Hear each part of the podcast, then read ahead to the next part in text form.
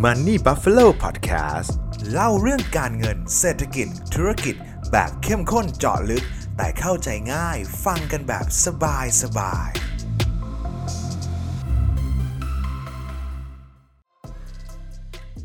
อยากระดมทุนทำไมต้องออกเป็นหุ้นหรือ IPO เท่านั้น ในเมื่อเราสามารถออกเป็นเหรียญหรือ ICO ได้ จะเหมือนหรือแตกต่างกันอย่างไร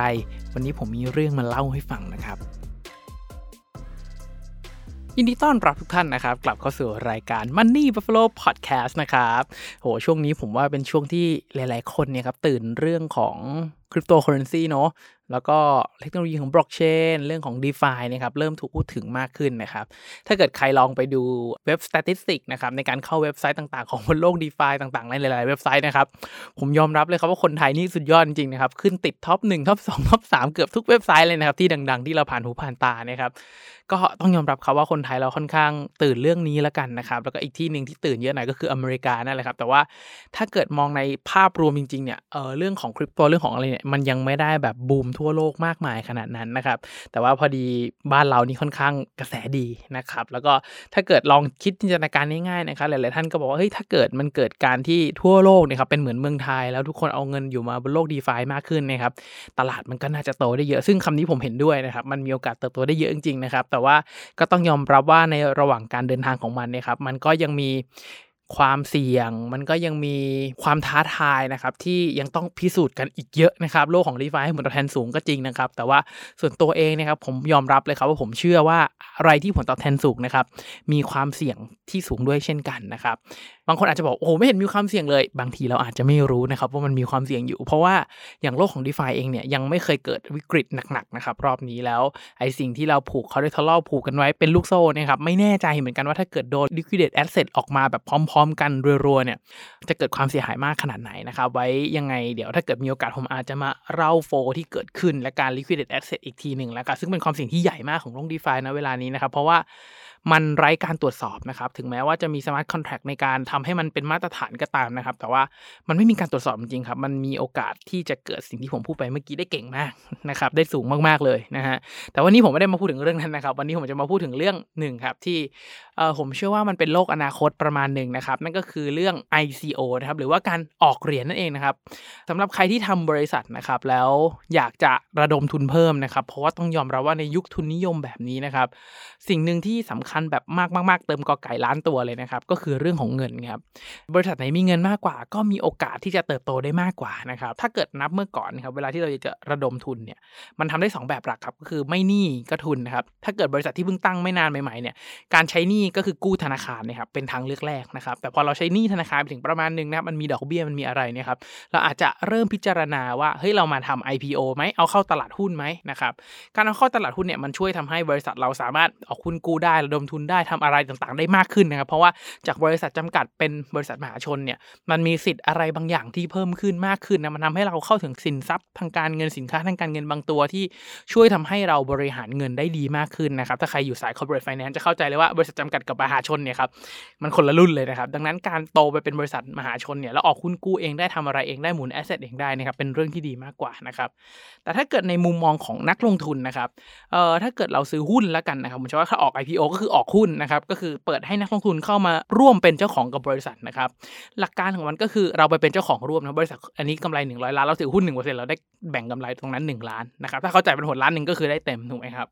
แล้วก็ถ้าเกิดบริษัทโตขึ้นไปอีกมีกำไรเติบโตรายได้เติบโตนะครับราคาหุ้นก็อาจจะขึ้นนะครับในมุมของนักลงทุนเนี่ยครับมันก็จะได้ 2 ส่วนก็คือ capital gain กับ dividend นะครับแต่ทีนี้ครับพอมันมีเทคโนโลยีบล็อกเชนขึ้นมานะครับเทคโนโลยีบล็อกเชนเนี่ยมันเป็นการตัดตัวกลางเป็นการทำอะไรตัดตัวกลางออกไปนะครับบังเอิญพอดี เรื่องของตัวกลางเรื่องของความน่าเชื่อถือเรื่องของความเร็วเรื่องของค่าธรรมเนียมอะไรต่างๆเนี่ยมันดันไปตรงจริตกับกลุ่มของการเงินก่อนละกันนะครับบล็อกเชนที่อยู่เบื้องหลังของคริปโตเคอเรนซีเนี่ยผมเชื่อว่าเดี๋ยวมันจะไปในหลาย ๆ วงการนะครับแต่ว่าอาจจะต้องรอให้ facility ของระบบบล็อกเชนนะครับมันเติบโตมากกว่านี้หน่อยนะครับเพราะตอนนี้ต้องยอมรับว่าหลาย ๆ คนนักพัฒนาแอปต่างๆเนี่ยก็กระโดดเข้ามาในกลุ่มของ Finance ก่อนนะครับมันก็เลยเกิด Decentralized Finance ขึ้นมาก่อนนะครับพอมีเทคโนโลยีเข้ามาบวกกับ Finance นะครับมันก็เลยเกิดสิ่งที่เรียกว่า ICO ขึ้นมา ควบคู่กับ IPO นะครับ ส่วนตัวผมไม่เชื่อว่า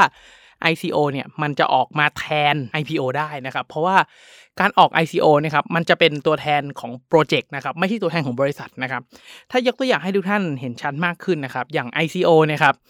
ถ้า ICO ที่ผมคิดว่าทุกท่านน่าจะรู้จักถ้าใครอยู่ในตลาดคริปโตนี่ก็คือ Binance ถูกไหม Binance ออกเหรียญที่ชื่อว่า BNB ออกมานะครับ เหรียญ BNB นะครับเป็นโทเค็นเป็นเหรียญนะครับของโปรเจกต์บน Binance ทั้งหมดเลยนะครับไม่ว่าจะเป็น Binance Smart Chain ต่างๆเอ่อค่าธรรมเนียมต่างๆ ที่จ่ายบน Binance Smart Chain นะครับใครพัฒนาแอปพลิเคชันอยู่บน Binance Smart Chain อยู่บนบล็อกเชนของ Binance เนี่ยครับก็ต้องใช้ BNB ในการจ่ายค่าธรรมเนียมนะครับแล้วก็ใครซื้อขายกระดานเทรดอยู่บน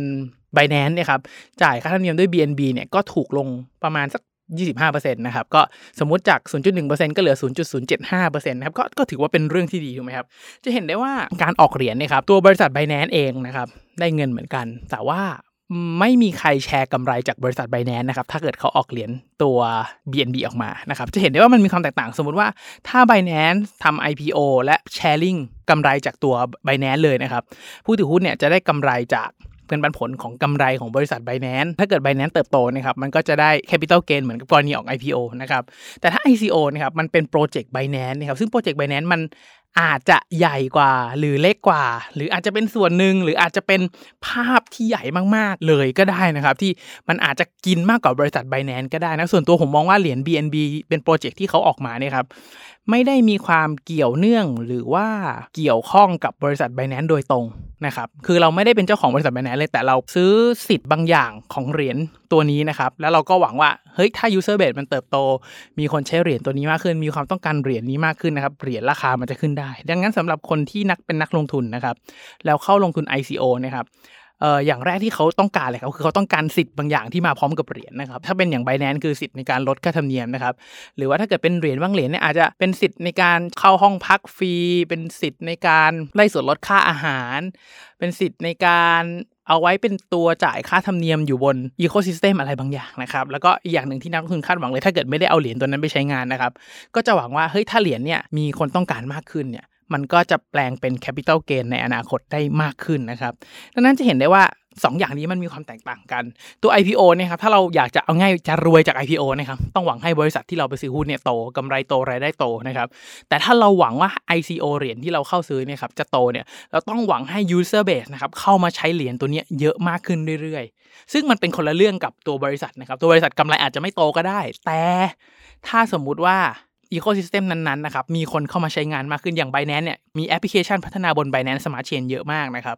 เอ่อส่วนตัวผมค่อนข้างชอบตัว b บ n a n c e Smart Chain เพราะว่าเอาตรงคือเงินผมในคริปโตยังไม่ได้ใหญ่มากนะครับแล้วค่าธรรมเนียมมันเป็นฟิกนะครับเมื่อใช้จ่ายอยู่บน b บ n a n c e Smart Chain เนี่ยเมื่อเทียบต่อเงินที่เข้าลงทุนไปเนี่ยมันค่าธรรมเนียมมันน้อยมากครับแต่ว่าถ้าเกิดไปใช้อยู่บน Ethereum ที่เป็นเชนก่อนหน้านี้นะครับ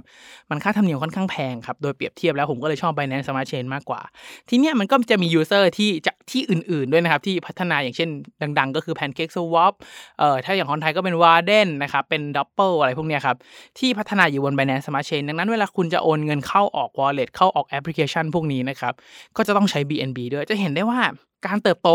ของ user base ของ BNB นะครับไม่เกี่ยวกับ user base บน Binance เลยนะครับมันคนละส่วนกัน ดังนั้นส่วนตัวผมเลยเชื่อว่า 2 อย่างนี้ครับมันจะเข้ามาผสมกันนะครับโดยที่ผมเชื่อว่าในอนาคตเนี่ยไม่ต้องเลือกนะครับว่าเราจะทำ IPO หรือว่าจะทำ ICO นะครับเพราะว่า 2 อย่างนี้เนี่ย usage ของมันหรือว่าการใช้งานหรือประโยชน์ที่มันได้รับของนักลงทุนเองจริงเนี่ยมันแตกต่างกันเลยนะครับ แต่ว่าส่วนตัวผมชอบ ICO มากกว่าตรงที่ ถ้าเราถือหุ้นนะครับอย่างหุ้นเนี่ยครับมันก็เราถือความเป็นเจ้าของของบริษัทนะครับ ดังนั้นเราก็รอได้แค่ capital gain กับเงินปันผลถูกไหมฮะแต่ว่าถ้าเกิดเราถือเหรียญนะครับเหรียญที่ถืออยู่เนี่ย เราสามารถเอาไปทำหลากหลายอย่างได้มากเลยครับ ไม่ว่าจะไปเป็น staking นะครับ proof of stake นะฮะหรือว่าจะเอาไปใส่ใน liquidity pool ใส่เป็นคู่เหรียญไว้นะครับ แต่ว่าก็ระวังเรื่องความเสี่ยงเรื่องของเอ่อ impermanent loss เรื่องของลักพูเรื่องของอะไรต่าง ๆ ถ้าเกิดใครอยากเรื่องของ farming ผมอาจจะลงลึกอีกคลิปหนึ่งให้นะครับมันจะยาวมาก ๆ นะฮะจะเห็นได้ว่าโทเค็นเนี่ยผมเชื่อว่ามันเอาการถือเฉย ๆ แล้วรอ capital gain เนี่ย จริงๆ แล้วการถือโทเค็นมันเอาไปทำประโยชน์อะไรได้มากกว่าหุ้นนะครับในส่วนตัวผมนะฮะ ซึ่งเราจะเห็นได้เลยว่าการ IPO กับ ICO เนี่ยมันไม่ได้แบ่งแยกกันอย่างชัดเจนนะครับมันมีประโยชน์คนละด้าน เราจะเห็นได้ว่าเอออย่าง Coinbase นะครับที่เพิ่ง IPO เข้าไปเนี่ยเขาทำ IPO นะครับ ทั้งนั้นที่เขาเป็น exchange ของ cryptocurrency นะครับ ซึ่งการทำ IPO เนี่ยครับ ก็ต้องยอมรับว่ามันมีความ centralize มันมีความเป็นกลุ่มก้อนนะครับ เราสามารถ control คนผู้ถือหุ้นใหญ่ major majority ของหุ้นเนี่ยครับ ได้ง่ายนะครับ อย่างเช่นผมจะ IPO สักร้อยล้าน ผมอาจจะหาเพื่อนผมมาลงทุนสัก 80 ล้านเนี่ยแปของหุ้นเนี่ยก็อยู่ในวงที่ผมรู้จักก็สามารถควบคุมทิศทางของบริษัทได้ไม่ยากนะครับ แต่ว่าในกรณีที่เราออกเป็นเหรียญนะครับก็ต้องยอมรับว่ามันใช้อยู่บนบล็อกเชนนะทุกคนสามารถเข้าถึงได้ เราอาจจะไม่สามารถควบคุมปริมาณเหรียญให้อยู่ในมือของคนจำนวนมากที่แบบต้องการควบคุมราคาได้นะครับ ซึ่งอาจจะทำได้แต่ว่าถ้าเกิดเหรียญนั้นสามารถเสกจากอากาศ หรือว่ากระจุกตัวมากจนเกินไปจนไม่เกิดการใช้งานจริงๆนะครับ user base มันก็จะไม่โตนะครับเขาเรียกว่า conflict of interest ของ ICO เนี่ยครับ มันแทบจะไม่เกิดให้เกิดการกระจุกตัว เพราะว่าเหรียญยิ่งกระจายมากเท่าไหร่นะครับยิ่งเป็นผลดีต่อเหรียญต่อโปรเจกต์นั้นๆนะครับแต่ว่าถ้าเกิดหุ้นเนี่ยครับบางทียิ่งกระจายมากๆเนี่ยต้องยอมรับเขาว่าการกระจายมากจนเกินไปเนี่ยบางทีบางแง่มุมนะครับมันก็เป็นเรื่องที่ไม่ดีเหมือนกันนะครับถ้าเกิดลองลองคิดว่าถ้าเกิดสมมติผมมีเจ้าของบริษัทบริษัทหนึ่งนะครับผมถือหุ้นเอง 80%อีก 20%เป็นรายย่อยครับกับผมถือแค่20%กับรายย่อยเป็น 80%เนี่ยเอาจริงๆนะฮะถ้าผมเป็นนักลงทุนเนี่ยผมจะไม่ค่อยชอบบริษัททที่ผู้ถือหุ้นรายใหญ่ หรือว่าเจ้าของเดิมเนี่ยถือหุ้นอยู่น้อยๆนะครับ เพราะว่าในแง่หนึ่งคือถ้าของคุณดีจริงเนี่ย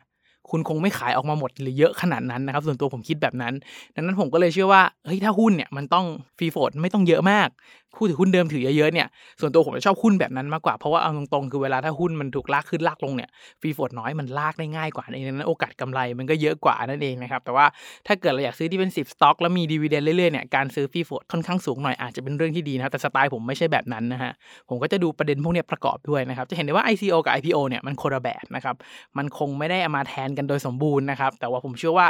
บริษัทหนึ่งที่เคย IPO เป็นบริษัทมหาชนไปแล้วอย่าง Coinbase นะครับ ผมเชื่อว่าในอนาคตเนี่ยเขาจะออกเหรียญ Coinbase Coin ของเขาแน่นอน อาจจะเป็น CBD CBC อะไรเนี่ยแล้วแต่ผมว่าเดี๋ยวมาแน่ๆครับ เพราะว่าถ้าเกิดเขาสร้างโปรเจกต์ได้สร้าง smart chain ได้หรือว่าเขาสร้างประโยชน์อะไรบางอย่าง หรือแก้ปัญหาอะไรบางอย่างบน chain บางอย่างได้แล้วเขาออกเหรียญของเขามานะครับมันก็มีอนาคตมีโอกาสที่จะเติบโตได้เช่นกันนะครับ ดังนั้นผมเลยไม่อยากให้ทุกท่านมองว่า IPO หรือ ICO ดีกว่ากันนะครับ จริง ๆ แล้ว IPO ก่อนค่อย ICO ก็ได้ จะ ICO ก่อนก็ค่อย IPO ก็ได้นะครับ เพราะว่าถ้าเกิดเรา ICO ปุ๊บ แล้วเราถือเหรียญตัวนั้นเยอะ แล้ว user base เกิดขยายนะครับ มันก็จะเป็นสินทรัพย์ของบริษัทนะครับ แล้วถ้าเราเอาสินทรัพย์ของบริษัทนั้นไป staking ได้ มันก็เป็นกระแสเงินสดกลับมาที่บริษัทเช่นกันนะครับ มันก็ทำให้บริษัทโตด้วยนะครับ การ IPO ก็จะได้ราคาที่ดีมากขึ้นนั่นเองนะครับ ดังนั้น อย่าไปมองแยกกันเลยครับ ของทุกอย่างมันใช้คู่กันได้นั่นเองครับ สุดท้ายนะครับ ถ้าใครมองว่าพอดแคสต์ตอนนี้เป็นประโยชน์นะครับ อยากจะรบกวนทุกท่านจริงๆครับ ให้กดไลค์ กดแชร์ กด subscribe นะครับ ในทุกๆช่องทางที่ทุกท่านรับฟังนะครับ เพื่อเป็นกำลังใจให้กับตัวผม เป็นกำลังใจให้กับทีมงาน Money Buffalo นะครับ เพื่อตั้งใจผลิตชิ้นงานดีๆ ต่อไปนั่นเองนะครับ ยังไงก็ขอให้ทุกท่านโชคดีกับการลงทุนนะครับ